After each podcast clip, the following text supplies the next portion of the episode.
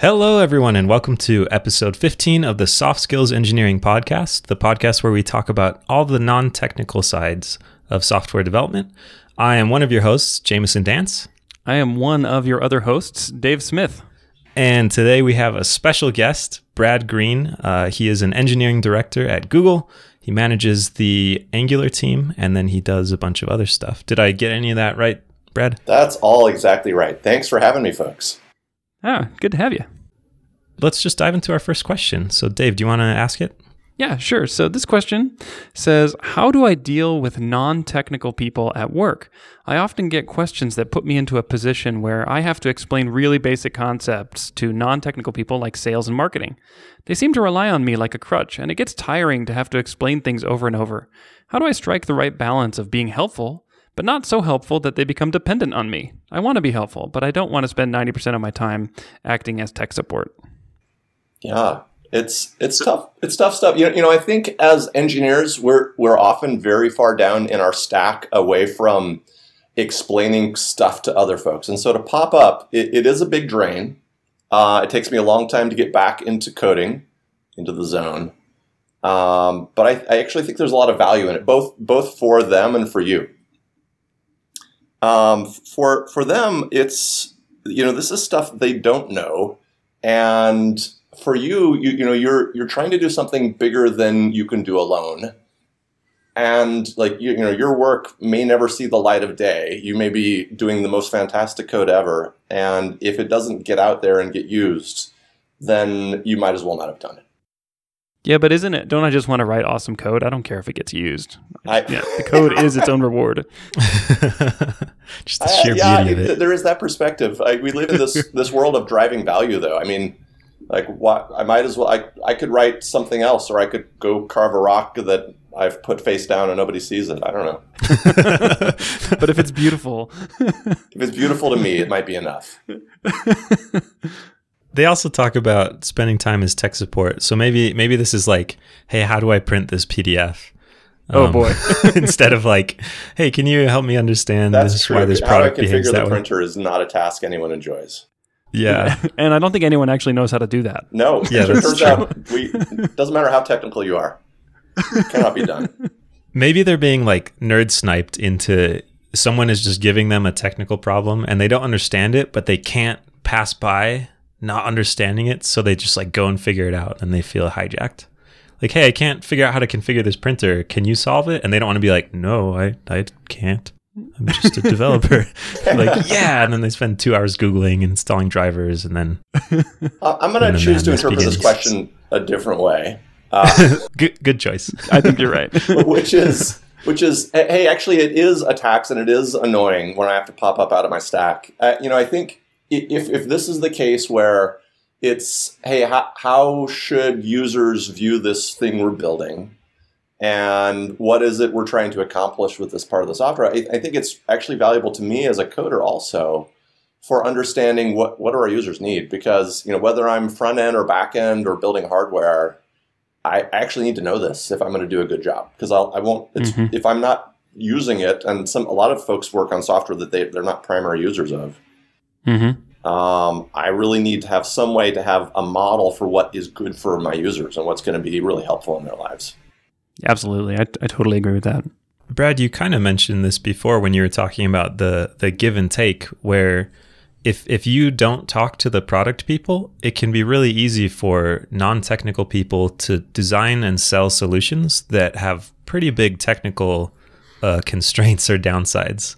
And and that's not a thing you want to get stuck with either. Like they just come back and they're like, "Hey, so the customer uh, said they just needed this thing that can like look at this image and then interpret it into a space shuttle." And you're like, "Well, uh, I guess I'm talking to a Google engineer, so you're probably more okay with that than Like, I oh, am. we do that all the time. Yeah, like oh, that's that's Turns the out humans Skunkworks the team we same have here. Everywhere. Uh, we have all these, and I you think the thing is like it needs to be a discussion. Like you know the you know folks on the outside have valuable info. Folks doing development have valuable info. Like we need to pull Mhm. it together. Yeah, yeah, Absolutely. That's an opportunity for you to give feedback as well.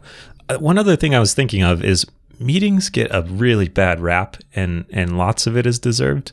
But if you are worried about kind of getting interrupted all the time and tapped on the shoulder, uh, a meeting is not the worst way to solve that problem. Oh, yeah. Instead of every time someone has a technical question, they just come and bug you. If you just have like a scheduled 10 minute meeting, then you know you have to focus on this thing, you know you can plan around it, and then you can just get it done. Uh, and that's kind of a way to batch up the interruptions a Oh, little totally bit too. agree. Office hours, set it up so you can. Uh, I know at this point in my schedule, it's not coding time. I'm gonna get, get Mm-hmm. some coffee, and yeah. Let's go get caffeined up and do this. totally. Yeah. So I have a little story. I, I used to work at a company where literally 90% of the staff were engineers or former engineers, and our customers were engineers. It was very technical. And, you know, my manager was an engineer, the CEO was an engineer. Um, and so as a result, we didn't really have a strong sales or marketing team, or any really, because it was like, well, we understand our customers. It's no problem. We don't need like ancillary support people. And I worked there for enough years that I developed a bit of a prejudice against sales and marketing and basically anyone non technical. Um, and then I, I changed jobs to a more typical product development company that produces actual software for non engineers, for pretty much anyone to use. And I encountered an amazing sales and marketing team. And these people like really knew their stuff about marketing and sales. And I was just blown away because prior to that, I thought, ah, I'm an engineer. I can do their job. I don't need to help them. You know, like I don't even need them, is kind of what I thought. And then when I actually encountered a real proper professional sales and marketing team, I was just floored with how good they were at their job and how I'm like I could never do that. And and I it really opened my mind to being a willing to like share information with these people. And um and I realized like they need information from me and I desperately need them to be successful. And so it helped me to get into this mindset of like, yeah, I will take time with you and explain technical stuff or whatever you need, you know, because I know you're, you're contributing a hugely valuable uh, part of our team. Yeah, absolutely. And, you know, some of this might be stuff you can help with. Like if if your sales and marketing team isn't that great, you might, in a polite way, explain some things you think could be done better. Oh yeah, this engineer comes in. Hey guys, I got an idea about how we It's can do tricky. sales. A tricky business. yeah. well, do you think we've answered this question? Have we have we shed So- light on the I think we have. A, I think there's probably more that needs to be said here. Like, um, I mean, I think we've talked a lot about the mindset and how it can be hard, but like, and we've only talked about one technique for really making it better, which is try to batch these things into like a meeting where you have like a regularly scheduled time. But, but how, what do you do when someone comes to you and they're like, "Hey, um, how do I like click this button, or how do I, you know, how do I use this feature?" And you're an engineer, and and you know there are channels for them to get this answer, but you don't want to be rude. Well, are there? Well, there, there could be a FAQ if there's if it's not all long tail questions. Like it could be recorded in one place. Good idea. Yeah, maybe produce some documentation for them. Yeah, not Dave, that you people said- will go there if they know where you live and they've asked you a question before. See, Yeah, and that's that's true. That's the balance that I think is really important to strike because as engineers, we sometimes, like so far, we've talked about it being annoying, but sometimes uh, we just want to be really helpful. So people come to us with questions. You're like, yes, I can help you with this. And then they just keep coming back, right? They're like, oh, I know Dave. He always answers my questions. And so I'll go to him.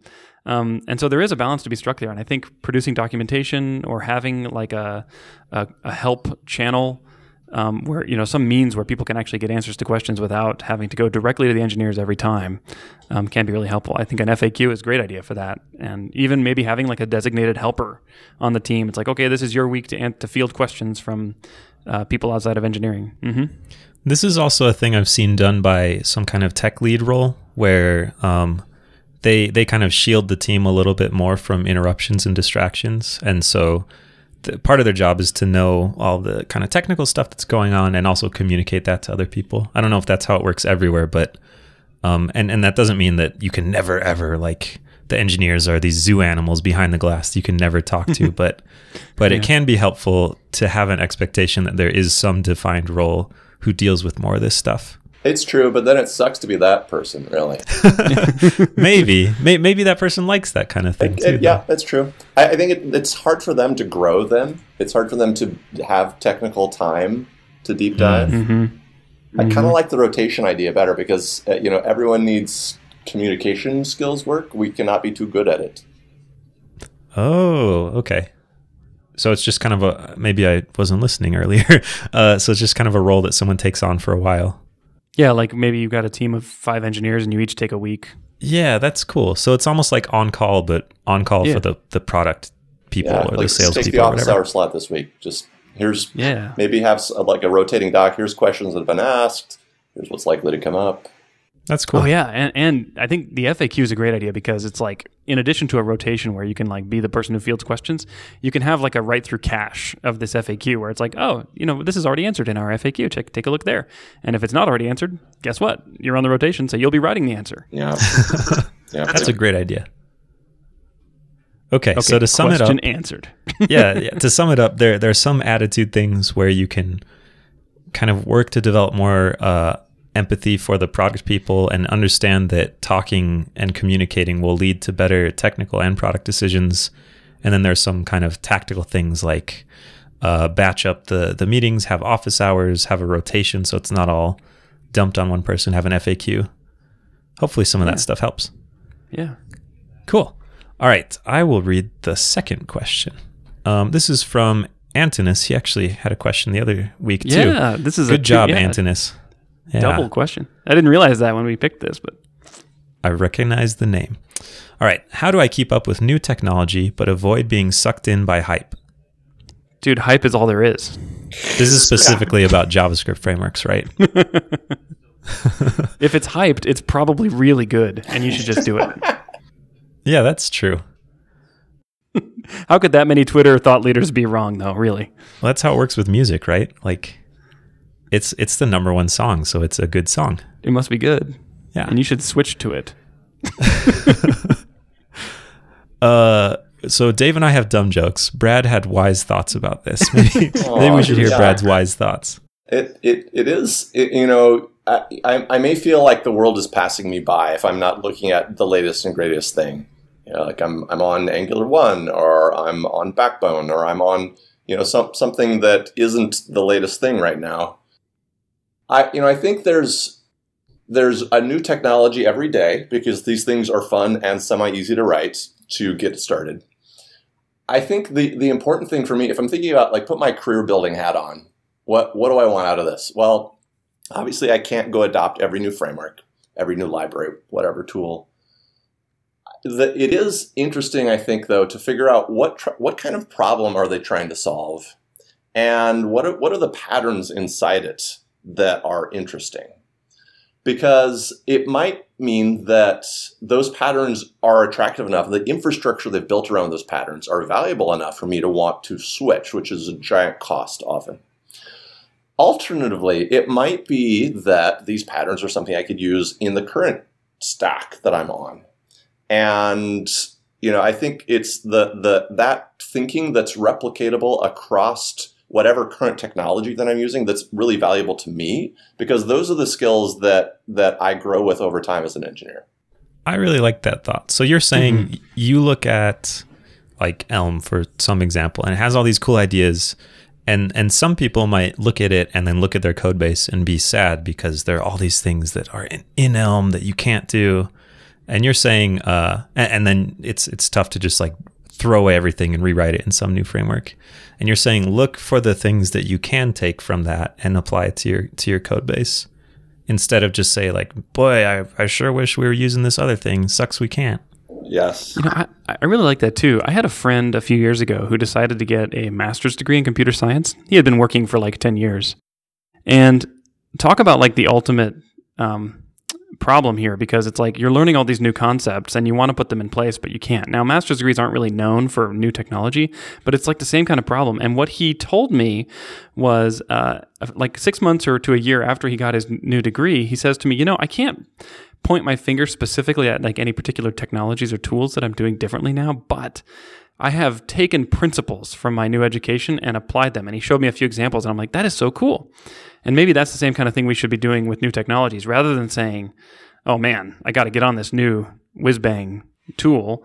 Instead, understand the tool, figure out what makes the tool great, and then see if you can build that into you instead of building it into your product directly. Yeah, there's a saying about uh, like given semantics or syntax, what will people have opinions and argue about? And it's always about the syntax. yep. yep. Where the semantics are really the interesting thing because it's what yeah. allows for a good architecture or not, and it's what allows for me to understand what I'm trying to express or not. And like JavaScript is famous for being able to be flexible with semantics and allow me to to take on these new idioms uh, Mm-hmm. really in whatever particular library I'm in. So there's this concept called uh, fatigue that we hear about a bit in the JavaScript community, anyway. And I know you know Brad leads the Angular team or manages the Angular team, so we're talking JavaScript a little bit. But um, let's talk about that because I've actually been feeling that a little bit lately, where um, my team had just begun adopting Redux, which is this new hot framework for managing your data in your front end web app. And then suddenly, this new thing just hit the scene called MobX and it's like everyone's talking about how awesome it is, including the author of Redux. And I'm just like, oh man, here we are again. Yeah. And so I think it's important for you to just be like, look, no.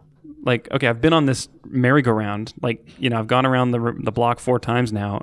No, let's just stick with the tools we have and, and see what happens. You know, build there. Are you familiar with the the hedonic treadmill or hedonic adaption? I don't think so. That sounds like a five dollar word. It is a five dollar word. I'm about to make myself sound so smart.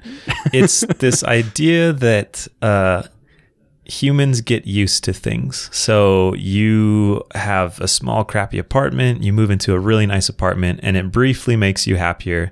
But eventually, you just get used to it, and then you're not really any happier in the absolute. You're you're just like your apartment is nicer, but day to day experience is is about the same.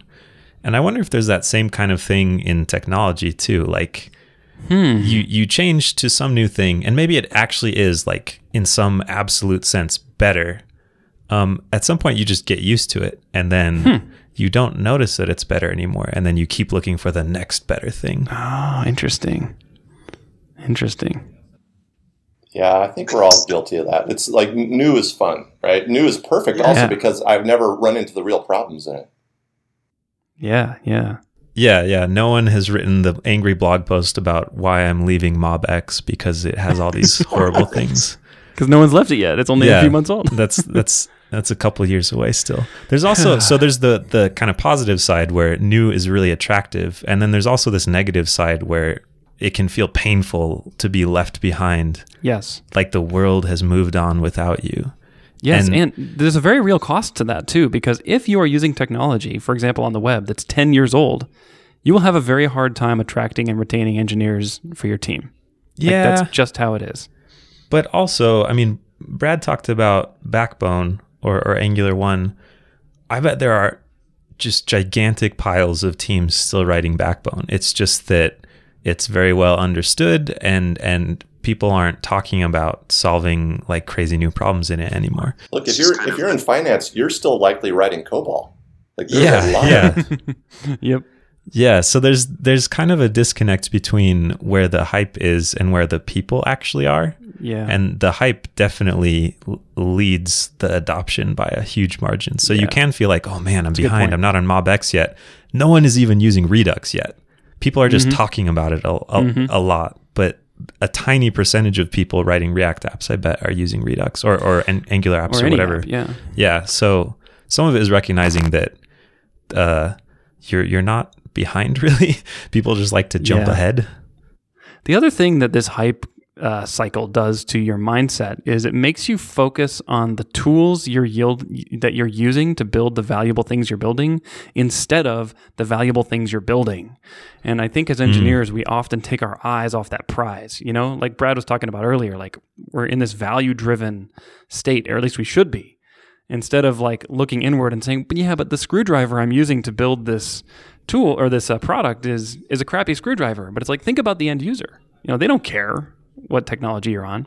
Try to take more pride in building something awesome for your end user than you do in the tools you use to build that thing. Totally. Yeah. I mean, it's so easy to get uh, in the trap of I built some great technology and now I need to find a uh, problem for it to solve, We, we do that here Yeah. at Google. I mean, we love technology. It happens. Yeah. It's it's also uh if you jump from new thing to new thing, it's hard to get deep into a product, kind of going with what Dave was saying. If if you build a to-do app in every new framework, it's hard to really like polish and make that the best to-do app ever because you have to throw it away and start over with every new every new thing that comes out. So um, I think you can build a lot better and more solid products by diving deeply into something. Let's talk a little bit about how you actually take time to learn about new tools and technologies and really assess them instead of just reading tweets about them. How do you do that? Uh, you know, I, I someone I used to work at this company called NeXT Computer, and I remember there was this guy named Alan Markham there, and he he made a point. This was you know I had been at work for a year, uh, 9, 1991, and he said, "Hey, look, as a software professional, part of your job is to go be learning new things, go be building." on new technologies, learning these new patterns. Because if you're not, you're actually not really a software professional. You're a coder's assistant. Oh, Um, assistant to the coder. Which, yeah, like because uh, uh, you know, if I don't know enough to think about architecture and design, and know, have a whole bunch of techniques I can use, then I, I either just implement with rudimentary skills, or, or there's someone else at my company who is dictating that stuff, and I don't ever get to grow into it. Hmm. So I think that like we should have a lot of motivation to go do this. Uh, and you know, enlightened companies will give me space to do it and actually have a culture of a sharing knowledge. And maybe I could bring that enlightenment to my company. And if not, like I, I do have to kind of do that on my own. I have to make space to go do it somehow. Open source projects are a nice way to do it if there's things that I can go contribute to. But it, it is hard. It's hard to make space and have a balanced life. Is that Yeah, I think a lot of. Oh, go ahead, Go ahead, Dave. James. No, no, you. No, no, no. You. okay. Is that something that Google explicitly does? I know there's a, a bunch of talk about 20% time. Uh, how, how do you do that? Is that a team by team thing or is it a company wide thing or, or Uh, we, we used to have 20% time, and what, what we found was that uh, you know we used to have this thing called the project database inside Google, and there at some point there was two projects for every engineer, and so you can assume that they were all great, uh, but no, they weren't. That's huge. and so we don't we don't really have formal 20% time, but that we still have this culture of learning new bits and sharing them with tech talks. And I think if you approach your manager and said, "Hey, I really want a week to go investigate this new thing," it's pretty easy to get. But the model I like better is where we have a, a sort of team-wide, like innovation week or hack week or something where in a group I can go explore things because I feel feel like I get a lot further if I if I try to build something bigger with a team. Sure. Hmm. Yeah, that's uh, that's what we do at my current company. There's a, a week every quarter where the whole company just just does whatever they want, and you have to kind of show something off at the end of the week. So you can't just go play badminton all week. But uh, Badminton week. yeah, the I constraints love are badminton week. are very. Uh, there aren't very many constraints, I guess. You just get to pick some problem, try and build anything to to solve whatever problem is interesting to you, and it, it is Are they supposed to be related to the company's mission? yeah, they're supposed to be related, um, but that's a pretty. It, turns out there are a lot of things you can do and then convince people they're related to the company's mission. it's not a so very do you, t- do you tend thing. to use new technologies during this time? you can. Some people do. Some people are more interested in exploring product focused things where they're like just just trying out some new solution, and some people are interested in in exploring technical things. But it's up to up to the whoever's doing it. Yeah, I think it's good. It also back to the earlier question. It it puts the tech support stuff on pause uh, because hey, we're all focused on this new thing. My meetings stop. It makes space for it. Yeah. Yep. Hey, there you go. Yep. So that's like a s an extra answer to the first question. Just Yeah. do Hack Week. you won't have any questions anymore. so, when you're looking at new technologies, what kind of metrics do you use to actually determine is this going to be better than what we currently have? Uh, I don't think there's any way to know. I, I think like empirical evidence is the, is the only way. A- And also, maybe don't judge a new technology too early. Just given how much Angular one sucked at the beginning, uh, I, like pe- people always say, "Hey, wow, Angular Angular just really appeared on the scene and went crazy." Uh, and I think they, they didn't see the first three years of it where it was unusable and horrible. That's a good point. That's a good point. Um, I I also have similar experience with the early reaction to React, which was like XML in my JavaScript, and then like on-click handlers everywhere, and and there are a lot of things that um, look horrible because they remind you of some horrible thing, but it's hard to understand why it's different now. At the very beginning, you just see see something that looks like a pattern that sucked before, and you assume it sucks now. Have you ever heard of a company that adopts a new technology after doing some kind of empirical measurement on it to, to prove that it's actually better in some way? No, what they do is they build a spreadsheet and they, they put numbers and, and they already the person who's building the spreadsheet knows the answer they want to get to. Yeah, And so it's always cooked. yeah. Uh, there's no objective evaluation method. Not really. Well, you see, React has five stars in the spreadsheet. Yeah, yeah, I added the columns up. Look, obviously. You know, they say the hardest part about being data driven is finding data to uh, validate your assumptions. No, there's plenty of data. I've also never heard of it, and it makes me wonder, like, why are we always chasing these rainbows? You know, like, why are we? Why is there so much hype when it all just comes down to like, well, I like it. Well, I think it's because there is no objective evaluation criteria. And so then we fall back to, well, how, how could I move this thing forward? And it's it's help. Yeah, I, I think new technologies at a company, in my experience, seem to be driven by evangelism much more than by absolute empirical data Mhm. because, like Brad said, it that's hard to come up with. Someone just likes it and they're convincing, and then other people like it and become convinced. So it comes down to marketing. Yeah, I mean, there, there's some things you can do. Like you could build a benchmark, but I- I've never seen a benchmark that actually plays out at macro scale to mean that much. Mm-hmm. Mm-hmm. So until Yeah. you really build the real thing and put it in production, it's hard to know. As a leader on on my team, what I have done, and this is actually really hard to do up front, you can only really do it after you've chosen to adopt a new technology, is I ask the developers how happy they are with it. And basically if I get a lot of nods and smiles, and then I think it was a good technology choice. And if I get a lot of like, you know, face palms and, and epic sighs, then I think it was a bad technology choice. Yeah, I agree. But that runs one. into another problem, which is developer happiness doesn't always correspond to getting business goals done. Like, what if they're really happy reinventing wheels because they're on some new technology that doesn't have uh, like a, a an Express clone yet or a, a Sinatra clone or whatever? then then they get to be the person that writes that, and it feels really good. That's a good point. That's a good point. But like, that's a solved problem already in many other technologies. So, I yeah, Yeah, I but live that old in one fear didn't of do making this, a this decision. thing I care about exactly right. So yeah. I'm going to go rebuild the math.round function. Yeah. Math dot Brad round. it's an upgrade. it's so round. well, So I want to talk about one more thing here. So I think we, we're pretty much coming down on the side of being on the front, the bleeding edge of the hype cycle is a really bad place to be. And I'll just give you an example of why that is. So at my company, we are pretty aggressive, not the most aggressive, but we're pretty aggressive about adopting new technologies. And as I think back over the last four years and count the major patterns in our web front end, there are literally four and maybe more. Um, and this is one product, right? So as a web front end developer my, on my team, when you jump into a piece of code, you might have to ramp up on one of four very different technologies depending on where you land in the code base. And that's because it's actually really hard to thoroughly adopt a new technology when you actually have a business with real requirements, you know?